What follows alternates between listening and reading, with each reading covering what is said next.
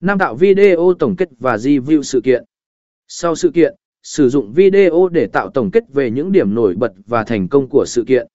Cung cấp tổng quan về những gì đã diễn ra, những kết quả đạt được và những phản hồi tích cực từ khán giả.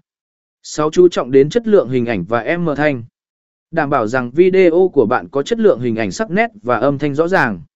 Sử dụng thiết bị quay video chuyên nghiệp và micro chất lượng để đảm bảo rằng video của bạn gây ấn tượng mạnh mẽ với người xem.